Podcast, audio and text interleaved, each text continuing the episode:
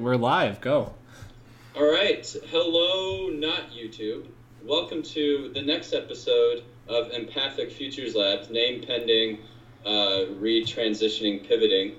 Um, today in my coffee, I have a special concoction that only I know the recipe to, but it involves um, uh, what, what spirit catchers? Dream catchers? Dream catchers, yeah, yeah. Yeah, it's, dream it's catcher in your special. It's special dream catcher related. Has, has it been like sifted through a dream catcher to, to keep the dreams out? Yeah. So it, it's it's non hallucinogenic coffee. That's awesome. Yeah. You don't want hallucinogenic coffee. I'm trying out Maybe this you do. Bluetooth uh, mug heater that like sends Bluetooth waves into your coffee to heat it up, keep it warm. Oh, can I pick that up? Yeah, yeah, but Oh, don't. Oh, look at- oh. Jesus! Don't burn yourself. Okay. Geez. Yeah. Really so it, it, it so it doesn't really do a good job of keeping the exterior of the mug cold. No, it, everything's really hot. okay. All right. Do you have any coffee? I have no coffee. I had, I had a little glass of scotch before we started. you gotta loosen up. Yeah. All right, yeah. So to, today, our our discussion is the home plate. Our home plate for our discussion is revolving around interfaces, maybe invisible ones, uh, which is which is something that we read a little bit about recently. And I don't have much more of an introduction beyond that. You guys know more about this crap than I do. Yeah, an interface is like kind of hard to describe. You like when I say interface, that can mean like computer software that creates a menu on your screen that you're you're working through and with to make a product. Um, but in, in a more abstract way, it's sort of like anything that exists between you and another object. It's part of how you like uh, rationalize your relationship to it. So, for instance, like uh, Keurig is an interface for coffee with like buttons and like you kind of like lift and close it. It's Yeah. kind of creating this new way of it relating to coffee. Um, so it's an interface in that way, you between or this experience between you and the coffee. Right, and I know that we got into this Invisible Interfaces book. Well, I listened to the second chapter on the website. I know, Chris, you you you read the first chapter, I, right? whatever Amazon gives you as a sample, I read that. Oh, okay, okay, yeah. So if it if that was the first chapter, whatever. I think it was Oh. like the forward in the first chapter or something along those lines. Right. Do you want to dig in a little bit into what our home plate is for today with the in, invisible interfaces, if if that's part of this? Yeah. Well, okay. So this topic started with this idea of um, I think it was like empowering technology. It was some Medium article uh, that that we found, and it was talking about this whole idea of how we've become obsessed with utility over empowerment. So in terms of like the apps we use today provide some sort of utility to us, but they don't really empower us to be better humans. I think is kind of the general gist of what it was talking about. And Christian and I had a discussion about whether that was true and whether that distinction is useful or necessary. Uh, and and I think with the political climate and the media climate surrounding technology these days, I've kind of started to fall more onto the side that that distinction is necessary. But of course, utility is certainly important. But I think at, at some point we started to evolve this into invisible interfaces and if if screens kind of go away, what does the world look like, and how does what does that mean for how we use technology? Is there anything else you want to add to that? That's that's something I would push against the idea that when screens go away, the interface becomes invisible. Because even with screens, interfaces can be invisible or, or render aspects of themselves invisible. Uh, if there's a part of your interaction with the technology that you're not conscious or aware of, right? That's that's the interface having an effect on you without you being in control, and that's where people are kind of concerned about, you know, the ethics of designing interfaces, especially if you're, you know, designing your interface around psychology, so getting people addicted to Twitter or these kind of content streams, or uh, kind of injecting advertisements into those streams um, and matching those advertisements with the content in those screens, such that, or in those streams, in a way that they blend in, they become native, uh, and they're able to affect the user. Deceptive little suckers. Exactly. Yeah, I mean the, that's. I, I think it's okay. I think it's good to critique the language there of invisible, and and maybe it should be something more along the lines of easy.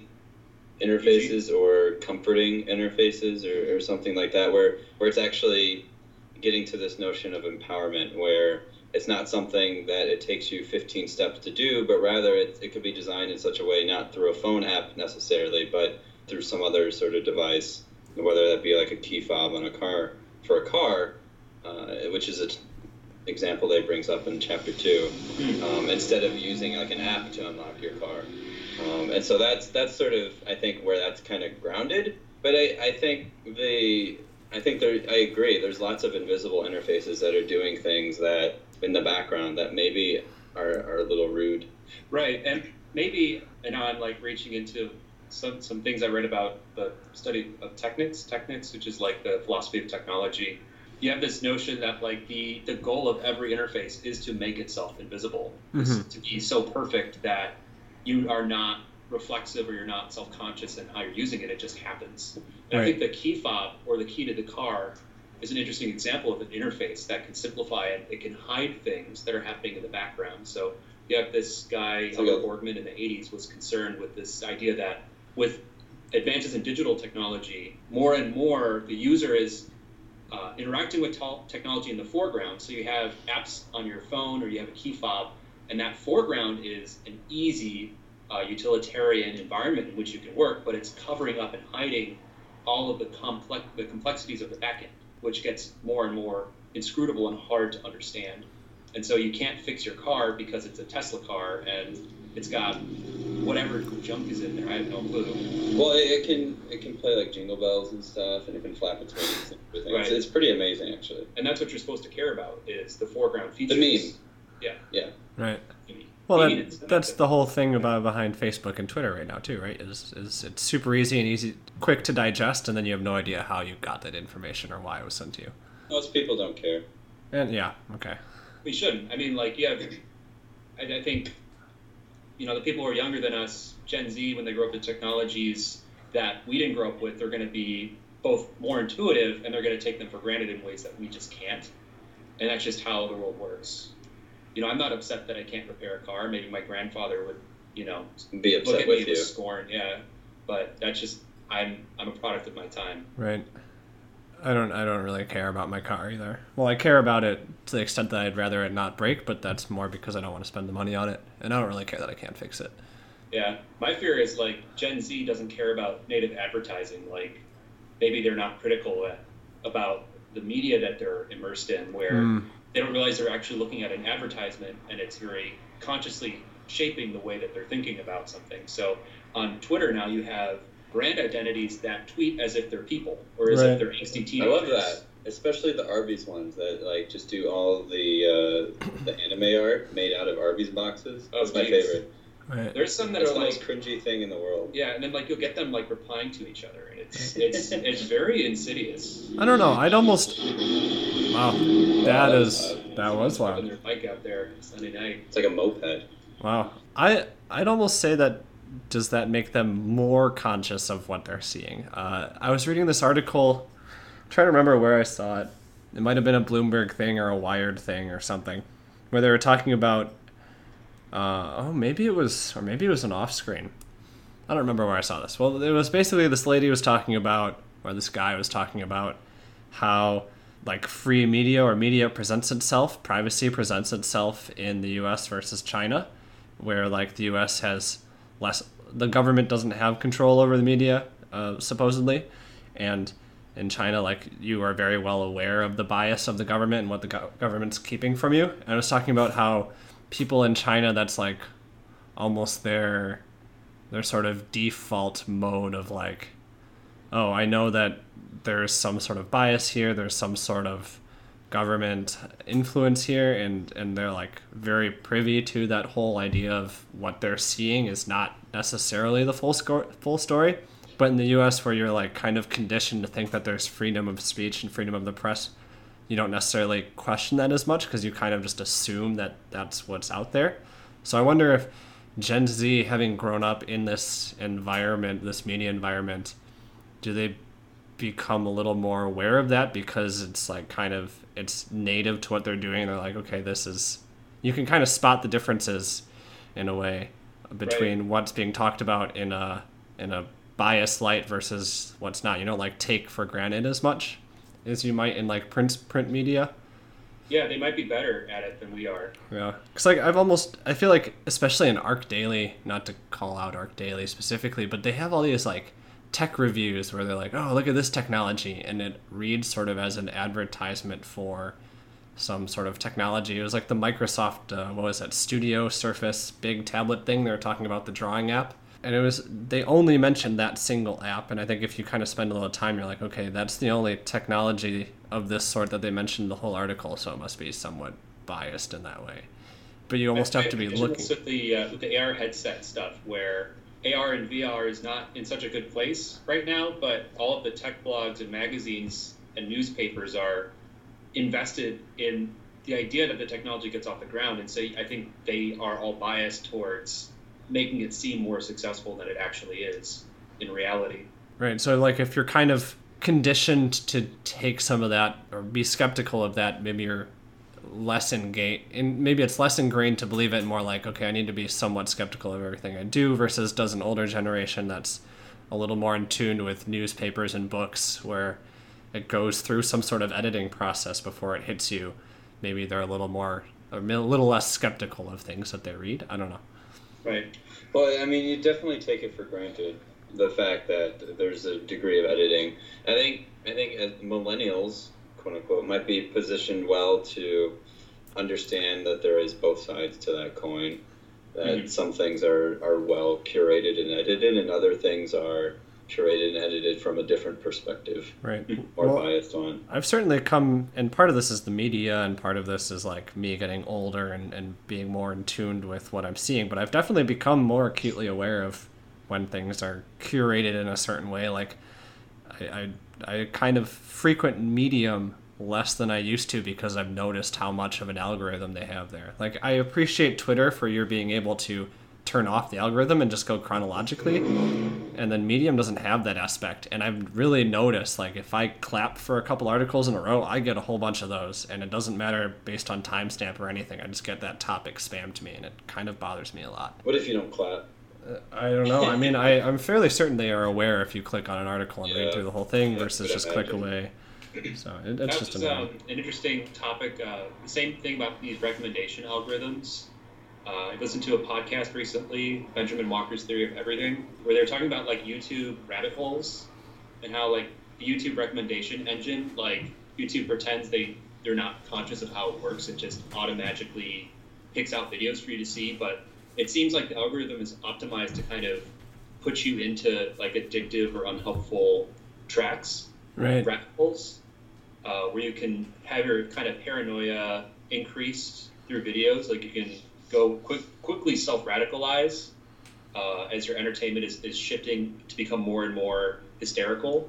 I've heard this. Um, I've heard this phenomenon. Like, I think in a world with only extremist videos, right? Is there a centering exercise? No. Well, and, and I mean now, like the, the the algorithm is totally tuned to get people to fall down these rabbit holes because it's like, how can I get people to watch more and more content more and more frequently, right?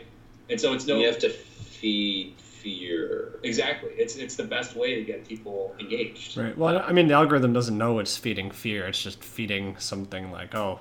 You, it just knows if someone watches this video, they're you know twenty percent more likely to keep watching. Right, and has no idea of why. And then these videos. And right. so I think now YouTube is starting to deplatform like extremist videos, like often like the kind of right wing Alex Jones universe type stuff, and like that they're not they're not fixing it at the level of the algorithm. They're just like removing just people from the service. Yeah. Right, which is which is never going to work because no, people will continue to re-upload from other accounts. Right. It's looking at the, the symptom and not the cause, which is engagement is the center as a metric for the, the algorithm. But anyway, that's that we're getting pretty deep into interfaces, right? If, if we're talking about YouTube's recommendation engine as an interface. Right. Right. And, and that's an invisible one. Right. Imagine that an invisible interface that's could be nefarious. Right. It could also be good. Like, I mean, know, we've gone into whether or not people are more likely to click on good things versus bad things. Right. But and, and, and who knows? Maybe people are, are more tend to things that would you know increase paranoia. Yeah, and, and this goes into maybe a future topic of can there be good advertising? So you have to carefully curate uh, an algorithm that can like nudge people in a positive direction if you're thinking about like YouTube recommendations, like oh maybe you get a video that teaches you how to make pottery, or like how do you how do you take good ideas and put them into people's heads? Because Yeah. advertising doesn't want to. The hobby ones are really big, actually, on YouTube. Mhm. But I don't I don't know unless you're like really really into that. So let's say this certain video game is my hobby, and I kind of watch videos that are centered around that, and obviously I get recommendations that way. But I don't sit here for four hours and just continually watch them. Um, I do. Uh, well, I mean, I guess it depends on the hobby. Yeah, YouTube totally identified a rabbit hole for me recently. I'm trying to make ceramic wall tiles for my Chinese studio, and I am learning so much about ceramics. It's terrifying. It's like there's so much out there. But is it addictive? The no, the the knowledge that you don't have all the information and that you can continue to glean more. That's exactly it. Okay. It's like I'm I'm looking for the one video that just tells me everything I need to know, and it's like no video actually does that. And so they just kind of open up more questions instead of really giving answers. oh yeah, that's the way Uh, they get you. Why ceramics is like its whole universe of, you know, craft and practice and experimentation. Right. Right. Well, I- a lot of things are that way. So if that serves as our introduction to invisible interfaces, um, I, I did have a speculation that I wanted to wanted to get into a little bit. Do you wanna- Do you want to inter- introduce this whole idea of speculation real quick? Yeah, yeah, yeah, yeah. So I think one thing that we found that we did fairly frequently on the show was we would have a topic and we talk about that topic for a little bit, and inevitably we kind of circle back to a lot of the same arguments that we've had in the past. Uh, but every once in a while, we would we would come up with some sort of speculation or potential outcome or alternative present or alternative history, I guess, uh, for for how a place or things could have been done or perceived. And we wanted to formalize that a little bit with at least have a couple of those built into each episode because we found that they could often be pretty fun and goofy and, and enjoyable to talk about. And if that's the most altruistic way that I could say that, the more pessimistic way, or not maybe not pessimistic, the Pragmatic, the more realistic. cynic, yeah, the more cynical way that we could describe this is like we just kind of wanted to riff on some weird ideas and absurdities. So I So want to yeah. get messy. I want Yeah. to like put my hands in the topics and just wring it out and see what Yeah. I get. Right. So the reality is, Coulter doesn't actually have a uh, a Bluetooth uh, coffee mug hot plate right here. What are you talking about? It's right here. Yeah, you're right. It's invisible interface. I don't know. I'm, I'm, I'm, It's built into this mug that you own. Uh, you just never realize. You never turn it on. oh. Yeah. How do you? Uh, so what is? Where's the button for turning it on? There's Is no- it buried in an app in my no phone? button. You Or it's just like when the coffee goes in. You have to put the right kind of coffee in there. The ions in the coffee activate the, the power mechanism, and you know. So you learned all that from your ceramics. That no, you no, no. When I held it in the right way, it beamed the information through my fingertips. Okay. Yeah, yeah. That's a great invisible interface. That's all you really need. Yeah. all right. So all right, to your So- speculation. Yeah, yeah, yeah, yeah. So, um, I think you may have also had had something in mind, uh, but we can we can get we can dig into this one first, I guess. So I was thinking about this invisible interfaces thing, and and the guy sort of had this fetish for just making them go away, uh, making it so it's like a seamless connection between you and whatever you need to get done. But and and then of course my thought was like, how do I break that? I don't like this idea. That's terrifying. Yeah, how do I how do I how do I break this? Like everything seems too easy. Yeah. So my thought was is like one of the, one of the issues that maybe we have with our interactions with like phones and devices and screens and stuff is that it's almost too prevalent and too easy, too accessible. Um, so if we made it less accessible and, and more of like a task or monumentality, then maybe maybe maybe we might have a vastly different interaction. So what did I write down here? Um, so I'm uh, my first thought my first thought was like what so this was the first riff that I had on this was instead of like putting interfaces in inanimate objects like phones and screens, it was like what if you have to interface through people or animals or plants? Uh, kind of like how uh, you know a toy soldier has like a crank on the back. yeah, uh, And you can't you can't turn your own crank. yeah. You have to like crank someone else's thing. Yeah. So so like imagine if like the only way to access Facebook was was like you had to you had to talk to someone else about about like their friend's feed or something. Oh, no, so if I you wanted still to, want a screen. I just want to be on someone else's back. Use your own. Suddenly, waiting in line is everyone's favorite pastime. I just on someone's back. Well, that is, well maybe. Oh, or, or and so then I and then I started looking at my guinea pig, and I was like, what if I had to like interact with with your feet in order in order to access YouTube or something? Mm-hmm. And so and so that was an alternative. I mean, and make a zoo a really great place. Yeah.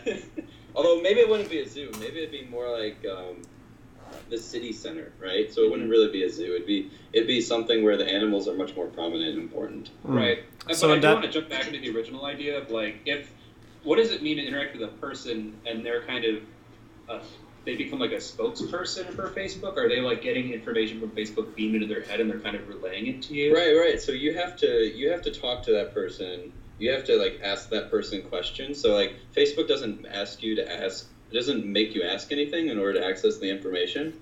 But if you had to actually go out and seek that information from from a person, Mhm. ultimately this idea evolved into like a monument or a totem rather than a person. Okay, so let's jump into that scale because I think No, no. beaming information in people's brains is kind of scary already. oh yeah, I'm not. Well, I'm know, not once- into that. Once we, once we beam the information into their brains, we then take the brains out and weigh them to Okay. see how much information. Right. Okay. That's the best way to, Yeah. to metric it. Yeah. Yeah. All right, yeah. So, so ultimately, this this idea evolved from like animals and people and plants.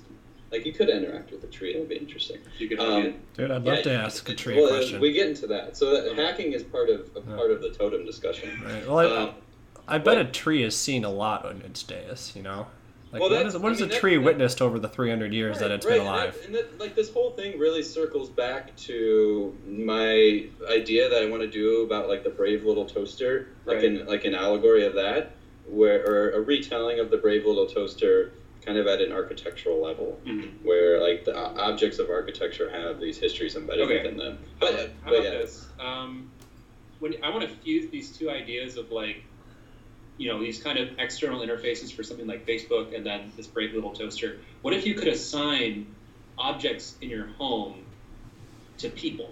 So, like, let's say that your toaster is is Jimmy, and your lamp is Stacy, and then Jimmy aspects of those objects change according to information that's gleaned from them or surveilled from them Oh, by the state from apparatus those online. people. Yeah, Whoa. so oh. like, let's say Stacy doesn't like you, so your lamp doesn't turn on.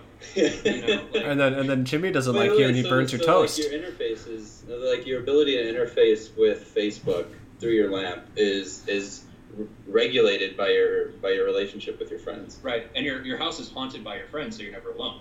Whoa. Or like if your girlfriend's mad at you, like your light's red or something, and then you're just like, oh, oh crap, what did I do this time? Right. But then, but then it starts reading reading Twitter posts out loud too. Oh no. Or maybe Yeah. like that's what your toaster does. Like it, it like it sears like a Twitter post onto your toast in the morning, Oh and my then you gosh. eat it you eat it. Now that now that is a smooth interface. Well, that would be like the best way to have your. That would be the best way for news. Like you, you get your waffle in the morning, your Eggo waffle, and there's just the news on your waffle. I like it. That'd be amazing. That's actually a good interface. It is. It is. So as you eat your breakfast, you educate yourself about the world. What about avocado toast? So like so, or if you could like embroider your toast. Embroidered Ooh. toast. what are what are millennials? They're gonna kill the, the avocado toast industry and, and No, I think I think Gen Z is gonna kill the kill the avocado toast. well, good for them. I like avocado toast. You know, for me, my understanding of avocado toast is limited to your shoes. That's that's the only avocado toast well, I've ever seen. in let my me tell you, those are actually some really good shoes. But also, have you not had avocado toast? No, I, I'm not particularly fond of avocado. I'm allergic to avocado. Wait, really? Really? Or maybe I just had too. I, I flew too close to the sun. I had it too much as a little kid, and then somehow I became sensitive to it. Oh, that is so unfortunate. I love wish I had avocados. I enjoyed it too much. Man, you you're like the ultimate hipster. You were you were eating, you ate too much avocado toast before it became cool. Did you have a mustache as a child? I was born with one. All right, yeah. So, so totem life. So, so this, so this riff on uh, animal and people interfaces. I, I, I like the idea of like connecting objects to people, but we can we can dig into that one a little bit later. I want. I want a workshop. Like, what is it like to walk up to a, a totem? Well, yeah. That's so that's where. We're, so I want to describe the totems first, Okay. and then and then we can workshop this. Right? Okay. So like this is the creative exercise that we're looking to introduce into each episode. So so the idea is like maybe they're state controlled totems or or then then I also sort of went into the reality like maybe maybe like you have a totem, like you have a representative totem for yourself, and like each person has their representative totem. Yeah. I think you are the exists with- totem. What? I think you you have to be the totem yourself. No, no, no, no, no, no. Like that's that's the people interface. This Sure. is this is the physical interface okay. where you have to interact with the physical object, right? Okay. There So was it's a- a different reality. Okay, wait, are they human shaped or no? No, no, no, no. It's it, it could be. It's like totem shaped. Ah, Can you describe what totem shaped? Well, you you know how I was talking about spirit catchers and like this is this is horrible, but you know, sort of the like the idea that you have this stack of objects Okay, that that are sort of representative in some way. like uh, a Toblerone. Sure, but like a totem. Do you know a totem pole? a, a Totlerone. A to- Totlerone. I, I, I want it to be like a monolith, but yeah. Yeah, yeah, Or like- maybe it's like toy blocks that are in a stack. Yeah, yeah. Either way, so so you have these totems, and like they have they have sort of they have their totems, so they have adaptive components, and they can grow over time by adding more components. Okay. Okay. And you can obviously swap out the components then. So it's like a it's- reverse Totlerone. God dang it. um, so, so this is this is the only way in which you can interact in, interface with like the digital world, and you can do that through your. Maybe you can't do that through your own, but you can only do it through others. I don't know. It doesn't matter. So then, if you have no friends, you can't interact with the digital world. No, okay. So you you have you can interact with your own. All right, whatever.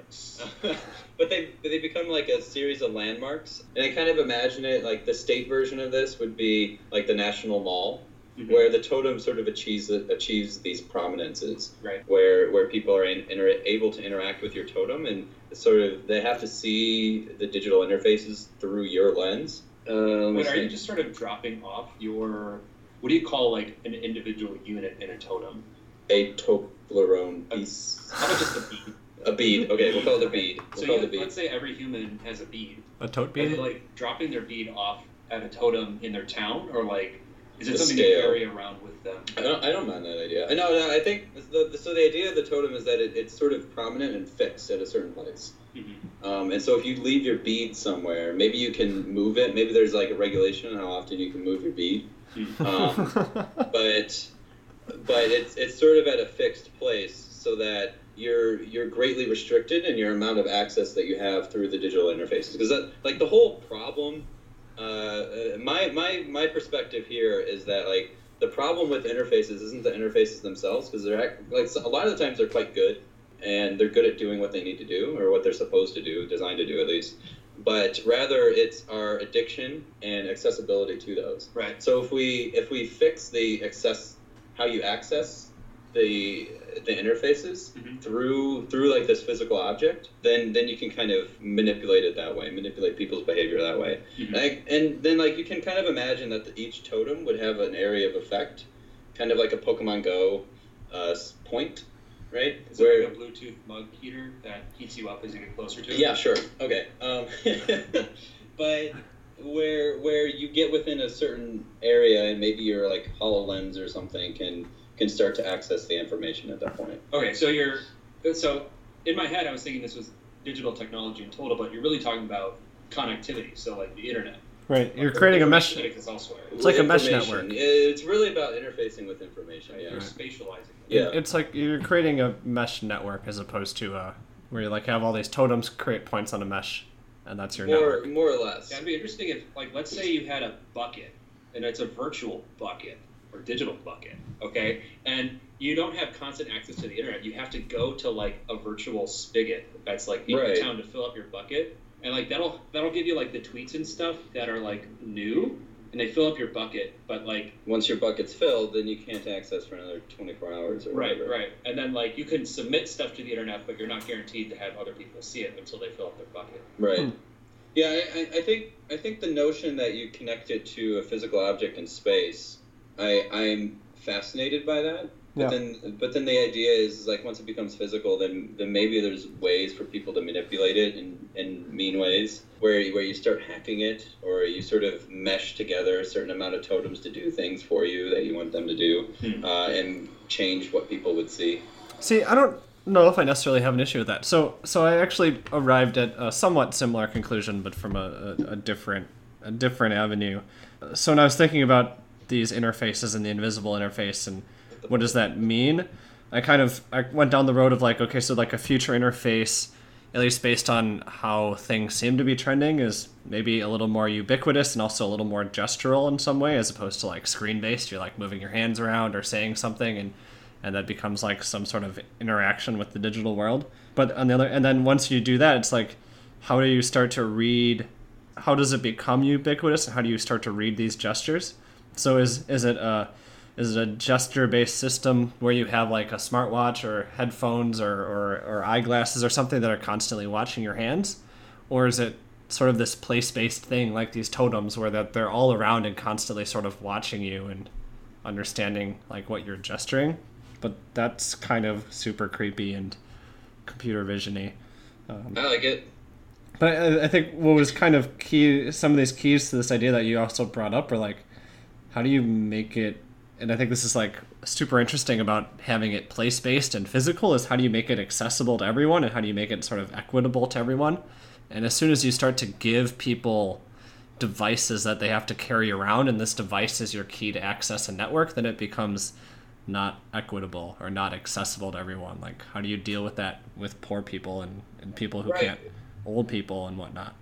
Right. And I I think one of the things and one of the ways of dealing this with this is like my iPhone, it, it understands my face, right? Mm-hmm. And like that that technology could be part of a totem, where right. you don't need an object that you necessarily have to carry around. You just just kind of have to look like yourself. Right. Well, it, um, it it's so interesting because it's not like it's uh you're it's not you're necessarily required to carry around an object. It's like it's using something that's inherently inherently you to like tell you it's you right? right? As opposed to like it's not your watch saying this is me, it's your face saying this is me, which I think right. is like a much better system. What are you drawing here? Oh, I have an idea that so you have these beads and they represent you. They represent your kind of stake in a place, and it, it can also like represent your interests. And let's say like your your village or your town, like you throw all your beads in a uh, on a totem, basically, the idea is like information from the outer net, like global information, is filtered through those beads.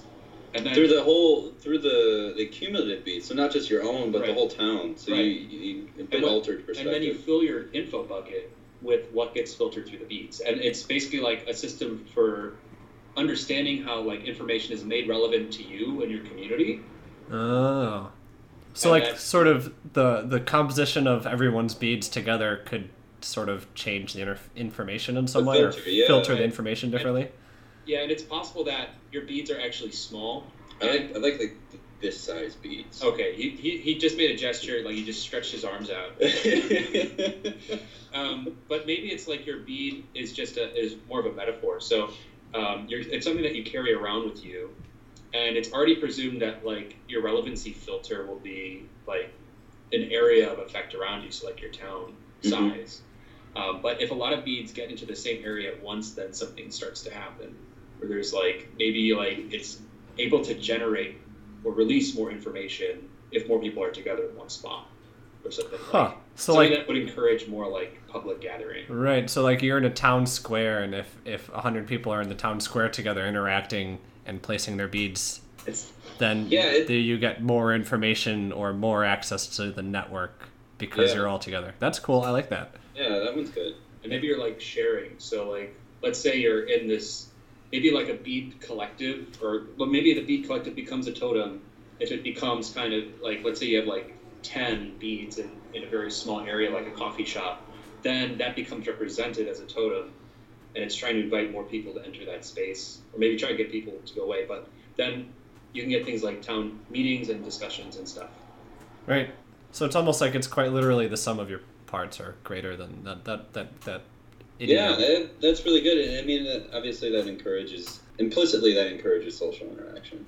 And then yeah, a bead that's alone doesn't get a lot of information. So you get like a base level of information that you need to survive, but I think information that excites you or, or entertains you is only accessible by sharing in that experience. Right. So I mean, we talked about the radicalism radicalization of like YouTube or something. So like you could definitely curb that sort of activity when you have to experience that information in the in the in the context of right. Are people less willing to watch Alex Jones if they're at a local coffee shop?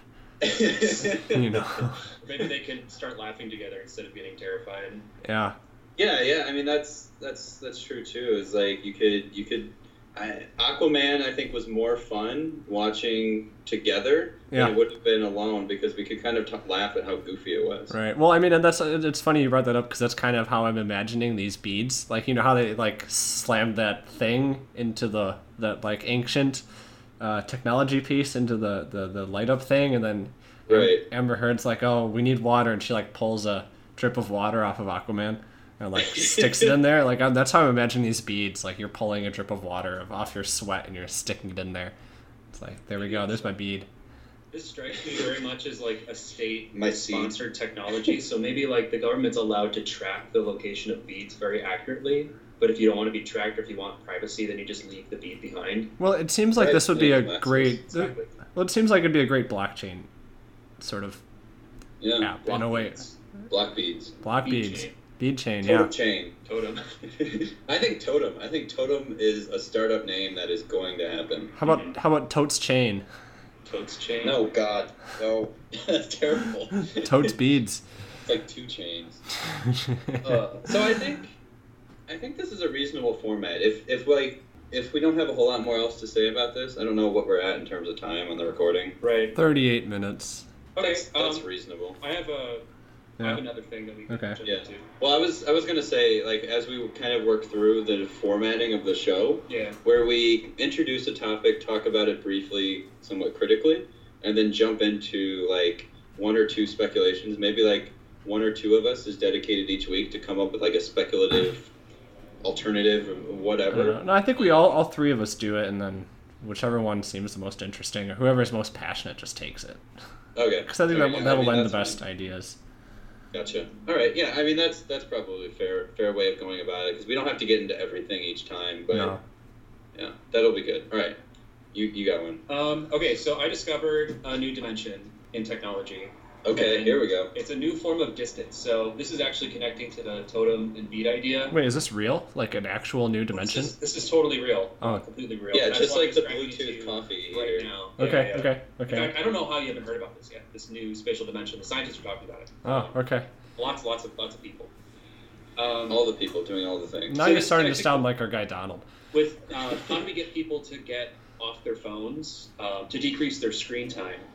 Um, and and What are we increasing if we're decreasing their screen time? we can we can take comments at the end of the panel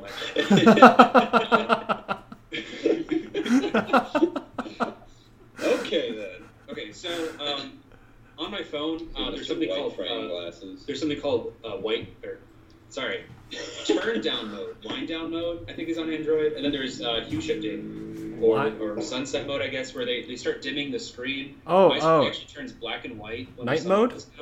Night mode? What? What? Night night mode? Night mode, or um, wind down mode is what my Android calls it. Mine called mine's called Knight Rider mode. Knight Rider mode. Yeah, So anyway, it's it's very small I call um, it Kit. Qualitative changes that your screen undergoes to, to kind of like slowly push you off the service uh, to make it less enticing to keep to not have you stay up late at night.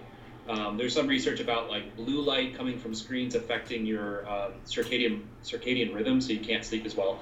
But I have a new metaphor, uh, or I, I didn't come up with it; it already exists, and I can't believe it's not already in our phones.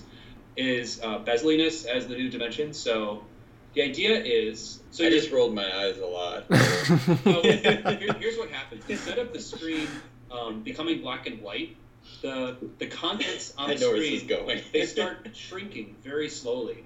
So you know, like let's say you have your, you're, you're holding your phone and like it's like the, the black borders around your phone are getting bigger because those pixels are turning off. And because your screen is Oh. so high resolution, it's just like that screen, you can still use it, but it's getting smaller and smaller and shrinking and going away until like your phone screen is like a two inch by three inch screen inside your phone. And at some point, it just becomes too small to operate. And, and that's how you kind of wean people off screen time. I like this idea. Or maybe you just have an allotted you have an allotted amount of time. Here, you get ten minutes of screen time, and after that, you're just you're just screwed. I'm sorry, Well, just buddy. like- No, no, no. I think the physical nature of it's really important. I like like that it's it- doing something. I like that Right. it's shrinking so slowly that you don't notice it, but at some point it becomes unusable. Right? Ah, It's up to you. yeah. So, like, you could be losing one pixel every two minutes uh, from the edges, and just creeping inward. And, and it's like the screen is getting away from you in a new dimension. It's like your distance from the internet is increasing, and it's shrinking away. I think so that's what's pretty that, great. What is that axis called? The I-axis? The B, B axis for The, bezel. the bezel, Bezel axis. axis. Okay. But like all your technology could do this. So let's say um, the volume on your Google Home that talks to you just keeps getting lower and lower, and you can't turn it up anymore. Right? Like the volume's decreasing, like it's getting further away. The screen's getting smaller because it's getting further away. This is way too practical. So that's why that's why it's a real thing. This isn't a It's very speculation; it's real. Very reasonable. Um, Ah, I think it's awesome. It's it's. is there, is there any way you can make it more absurd, please? Well, that's that's where this was an example, and this this already came up with. But I think it, I don't want to actually call it bezeliness. I want to call it uh, Sisyphusian filters, where Uh, it's like you're making the difficulty and absurdity of a task increase very slowly over time, to the point where someone just hates it. What if you? What if it messes with the actual pictures that you can take? So if you're trying to do a selfie, what if it's just like keeps zooming in and zooming Right, in, right, so you right. can't actually get a good selfie? Right? Yeah, yeah. Or like it's like it uh, the the pretty uh, prettyifying filters. Oh, yeah, the face, filters. They, they start to turn off. They become neutral, and they make your face look worse. But also, like in a car, if you don't want people to travel, maybe like it becomes harder and harder to push down the pedal, Oh, and like now you, you have tr- cruise control, but the cruise control slowly decays, so like you're constantly having to reset it. So you're, oh, you're making the tasks more difficult as a way of Uh, okay. enticing people or getting people. Right, to right, right, and that's that's sort of that's a different way uh, because that's that's the direction that I was kind of coming from, but definitely definitely a more practical way of, of, of thinking about it um, than the than the physical beat totem thing. So, what's a task that you shouldn't be doing that we could engineer to make a little bit harder through the magic of technology? McDonald's. Okay, so you don't want to go to McDonald's. I do. but maybe it's getting harder and harder to swipe your credit card. Like it, like the amount of times it misreads your card and you have to rescan it. Like it's like there's a possibility of having to do it again, and then it's awkward. Right. Matching So bases. after two times within a month, the the potential that my card's gonna fail is fifty percent. Right, I like it. Oh. And then Okay. you're just standing there in, in, in front of people, Embarrassment. embarrassed, Yeah. because the person has to scan your card six times before you're able to pay for your burger. But it doesn't even work. Like after two times, like there's a fifty percent chance that it's gonna fail. No, no, no. Well, my whole thing is it needs to be a sliding scale where like you can't you can't say after two times I'm screwed. It's like it's just slowly ramping up the difficulty. Um, and you can't perceive a, a change, a win change, or a seed change. Got it. Um, I, But is, is that something that would be invisible, or is that something that you would know about? I think you you sign up for it, and then they make you forget with pills. uh, I think you would. Um, yeah, that would be another thing where maybe uh, at first it's like an opt-in thing, but then No, they just no, make it if- harder to opt What if out. it's just hidden within the fine print? Right? So you, you- so like it's just something that you automatically agree to. Like the first time you swipe your card at McDonald's, like you have to agree to their new terms and conditions, Right. right? And and within those terms and conditions, these these things are sort of written in. Mm-hmm. But but and, and like someone talks about it in an internet article, and it's a big fuss. Right. But you do it anyway. You don't really care, and you don't really believe it. Right. I also want it to be harder to opt out. So like there's a men like first it's like a menu like let's say you're you have a habit of opting in and out. So the first time you opt out of the system, like it's like a button that's hidden in the back of an app. But then like the next time like the button doesn't work, you have to call in somewhere. And the third time you, you, have to, go like, somewhere. Yeah, or you you just have to like push the button 50 times. and, and yeah, you have to push a button in a location, and then like you start having to talk to people. You start having to like handwrite letters about why you don't want this inconvenience. So it's making inconvenience increase. All right. Increasing inconvenience. Yeah. Maybe that should be like in- interfaces and inconvenient truth. So Chris, can you think of something you want to make more difficult through the magic of technology? Eating out was a good one. More difficult. Skipping the gym after work. oh, that's good. one. That's Yeah. good. Like, how can technology, like, it just be more and more annoying to wake you up or force you to go? Maybe your belt gets tighter until you go to the gym. Maybe, um, oh gosh, that's good. I don't I'm, know. I'm thinking of, of like you just continually get these really annoying reminders from your phone. So each time you're like doing some activity on your phone that you would otherwise you otherwise could be going to the gym, Right. um, your your phone just keeps being more and more irritating, like the paperbook guy. Right. Or maybe it starts sending embarrassing photos of you to your friends. It's like Right. you. Or- past inconvenience and torture. Or like you can't you can't do anything unless you take a selfie and send it to your friend, like a bad selfie. So like the phone knows what a bad selfie is, and you Yeah. have to send that Okay. to your crush. Well, What then when then when you're married, then you're just then it doesn't really matter anymore. Yeah, I kind of wish the YouTube recommendation engine would get worse the longer that you use YouTube instead of like more accurate. It's just like it's Right. it understands what videos you want to see, and, and it gives like, you the opposite. or it just it the amount of interestingness to the video decreases, and then like it just starts veering into topics you're not interested in, and then you're just like, oh, this is I hate this. and then you get off. Yeah, yeah, yeah. So if if you are really really tied to understanding framing of a building, Mhm. right? And then and, and so I'm looking at the wall. I'm like, what what can we talk about? So if if you're if if if you're really digging into wood framing construction and you've been in there for way too long, and YouTube's like, no, you've had enough wood framing construction for the day. I wonder if you this has ever happened to anyone. That they just watch too many wood framing videos. Like, is that a thing? but then and then and then uh, you ultimately have to watch bartender videos. Right, bartenders. Yeah, bartenders just shake things over and over again. Right, right, right. Stance. Someone sort. oh gosh. Or gosh. just like a ten-year-old talking in front of a web camera, like that's Oh, all your video gosh. It- you just have to watch cringe compilations. yeah, yeah. Those know. are actually pretty Or funny. yeah, maybe YouTube figures out what you're afraid of, and it starts uh, in- inserting jump scares into videos to get you to stop watching. Oh gosh, it edits, it edits its own, its own videos.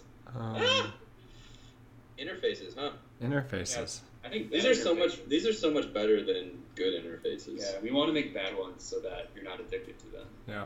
Or like we want to get you. Maybe your car breaks down and it forces you to learn how to fix your car, and like it's like engineered into the product. It's like this like easy way to get you to open up your Keurig and figure out what's inside it. Is No. by like this sort of synthetic breakage. Yeah, that's that's a good idea. So so elements that break to force you to understand them. Yeah. That you I mean, like there's, like- it. Like that's kind of postmodern architecture, right? Like it broke itself so that like people would understand it, and and people were just more broken. Right. How can like how can Rhino or Revit break while you're using the tool in a way that doesn't just make you throw your computer out the window? I don't know. I feel like that's hard to that's hard to do. And the question is, how do you like get it to break in such a way that you like contemplate architecture instead of just get upset? Yeah, That, that's a big question. I do like the idea of like you know in, in RPG games you have like a lucky stat, and I feel like the real world You have the more- bad luck protection, is what you're saying. Well, I- I'm saying like you could actually introduce an element of luck and unluck to interfaces, and, and, and in that way, because you can't depend on them, you can't rely on them, you can't take them for oh. granted. Oh. Yeah. So like you try and open the app and then it fails, Yeah, and there's like a sixty percent chance of opening correctly.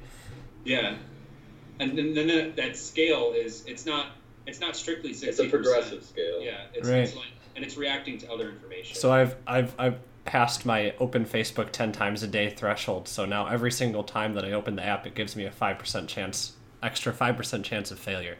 Yeah, you could also make it so that it takes longer to load the page. Uh, And Yeah, would- I think that one's better. Yeah. you could make it so sneaky that you'd never realize that it's shaping your behavior. you're rate Right, but then you just end up wasting more time. no, you give up eventually, we want right? to entice you to doing other things. Yeah. Hopefully, you just give up eventually after staring at your screen for ten minutes and realizing your app's not loading. It's like screw this, I'm out. Back, Sure. You're like back on dial-up, like internet. Your internet just like decays back into the 90s, and then like, like one image takes like a minute, and just the pixels are like going down the screen. I would be I would be so tilted after that. But you don't understand why. Yeah, Maybe. hopefully. Yeah, maybe there's a there's a lottery system, and uh, if you fail out, then like you have to live like it's the 1800s, and that's that's how we're like teaching people how to live. Is like we have these zones, and it's like your level of technology and convenience will increase or decrease Yeah. randomly, sporadically. So next time I'm in Champaign, I'm going to use up all of your bandwidth, and you're just not going to have electricity for the next week. Yeah, yeah, yeah. Like all of your machines break uh, if they were invented after like 1940, and like that's how you just have to live for the week. You have to figure out how to like email your or communicate with your boss without email. It'd be valuable. It's like it's like a weird form of fasting. Yeah, unless you Digital unless you uh, Digital fasting. Boom. There's the billion dollar idea. Nailed it. Digital fasting. Like that's that's the next hipster trend. I, I think that's actually already a thing.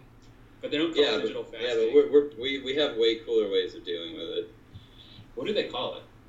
I don't digital know. cleansing, digital. Cleansing. Digital Oh. cleansing seems right. Well, digital colon cleansing. Cleanse your digital colon. They don't Your call it poop shoot. Cleansing. I know it's like a digital sabbatical. No, I don't know, man. Don't know. but digital fasting is like the right amount of stupid to work. Digital Lent. yeah, I mean, there's there's definitely a right amount of stupid that everything needs in life. I think so. Even this podcast needs the right amount of stupid. Right, you can't have too much yeah. stupid. All right. Uh, Well, I don't. I don't have a whole lot else to add. Did you want to talk about Fisher Price toys? Oh yeah. Um, at the To, beginning, to, get, to circle back to our home plate. Right, so interfaces. I think the world should be more like Fisher Price. Like, I, I thought the future was going to have more giant buttons and knobs and like primary colors than it does. And I think like the Apple home screen is kind of getting there, but I really want them to be like in my wall, and I want it to like make goofy sounds when I push them. I want to like, I want, yeah, I want it to be like the, the Star Trek bridge from the '60s. What Uh, is it? Oh, it's just covered in the like sound. glowing. you know, you know what your problem is. You know why that didn't happen? There are too many architects and designers in this world.